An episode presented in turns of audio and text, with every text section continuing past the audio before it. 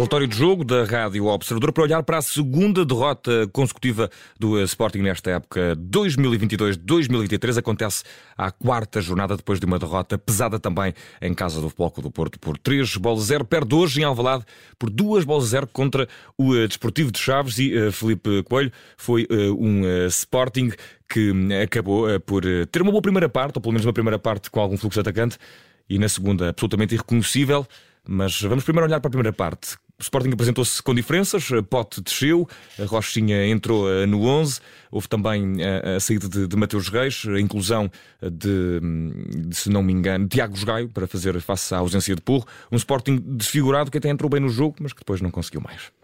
Exatamente. Eu diria que é um jogo até aos 57, 58 minutos e outro depois disso. Mas ainda à primeira parte foi um Sporting de Ruben Amorim que se apresentou com Pedro Gonçalves uh, a funcionar como 8 lado a lado com Manuel Ugarte, naquilo que era uma antecipação. Ruben Amorim já tinha deixado alguma pista na, na antevisão do jogo, essa possibilidade, mesmo sabendo que o recuo de pote poderia eventualmente trazer alguma diminuição em termos de ameaça ofensiva.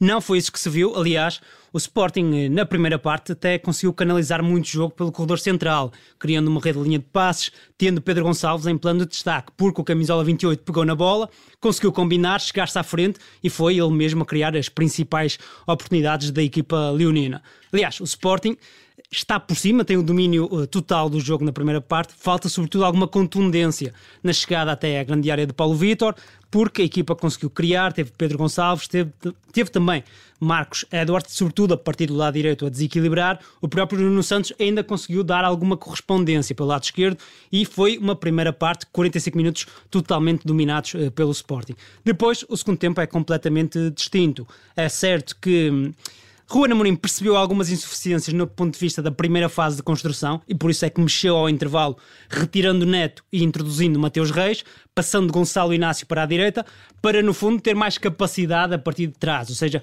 aumentou a ameaça ofensiva com uma mudança no setor mais defensivo, porque Mateus Reis é um jogador de bom pé esquerdo, consegue progredir, toma boas decisões e foi muitas vezes uh, um jogador também a dar largura à, à esquerda. Depois, claro, o jogo muda completamente de feição, uh, cerca dos 57, 58 minutos e não diria que há uma relação causa e efeito, mas a saída de Manuel Ugarte acaba por ter algum impacto na forma como o Sporting deixou de bloquear as saídas uh, dos Chaves. O Chaves consegue sair em contra-ataque numa, numa interseção de Kevin, e é um jogador muito importante para percebermos o reequilíbrio que a equipa flaviense teve no segundo tempo. O Chaves sai para esse contra-ataque, depois consegue ameaçar em bola parada e de imediato marca o primeiro golo. E aí o Sporting está claramente mal, porque Steven Vitória, todos sabemos, é um jogador fortíssimo nas bolas paradas, um jogador que marca diferença, já foi assim no Moreirense, também no Estoril, é um jogador muito alto e com essa capacidade, e o Sporting não conseguiu uh, atenuar. E depois de 3 minutos envolvidos, o, um, eh, o grupo desportivo de Chaves volta novamente,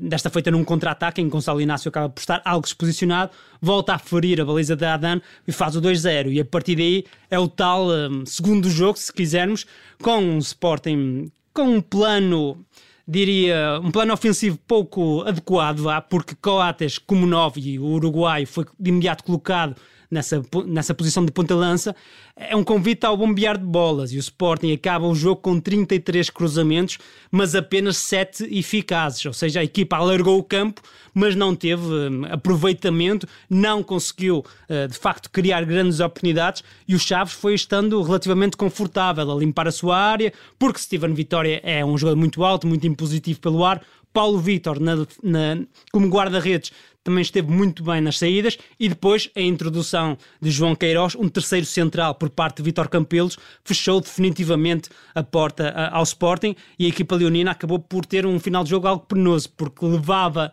a bola até aos corredores laterais, cruzava, mas depois nunca teve capacidade para finalizar a jogada. E uh, Filipe, resta, resta saber o que é que foi uh, o pior esta, esta noite em Alvalade. Talvez o Sporting como um todo, não? E a desorientação, o desnorte?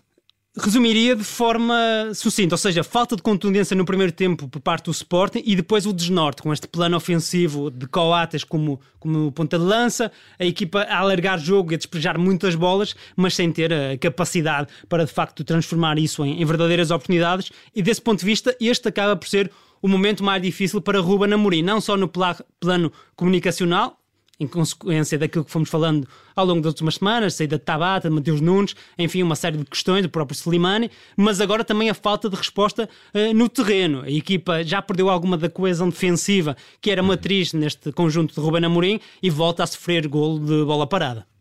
E fica por saber daqui também uh, qual é uh, o melhor de, desta noite em Alvalade, os Chaves como todos, os adeptos dos Chaves na bancada do, do, do, do, do Estado de Alvalade, Sim, também é, muito interessante. Essa imagem sonora é brutal e também demonstra a representatividade dos Chaves em, plena capital.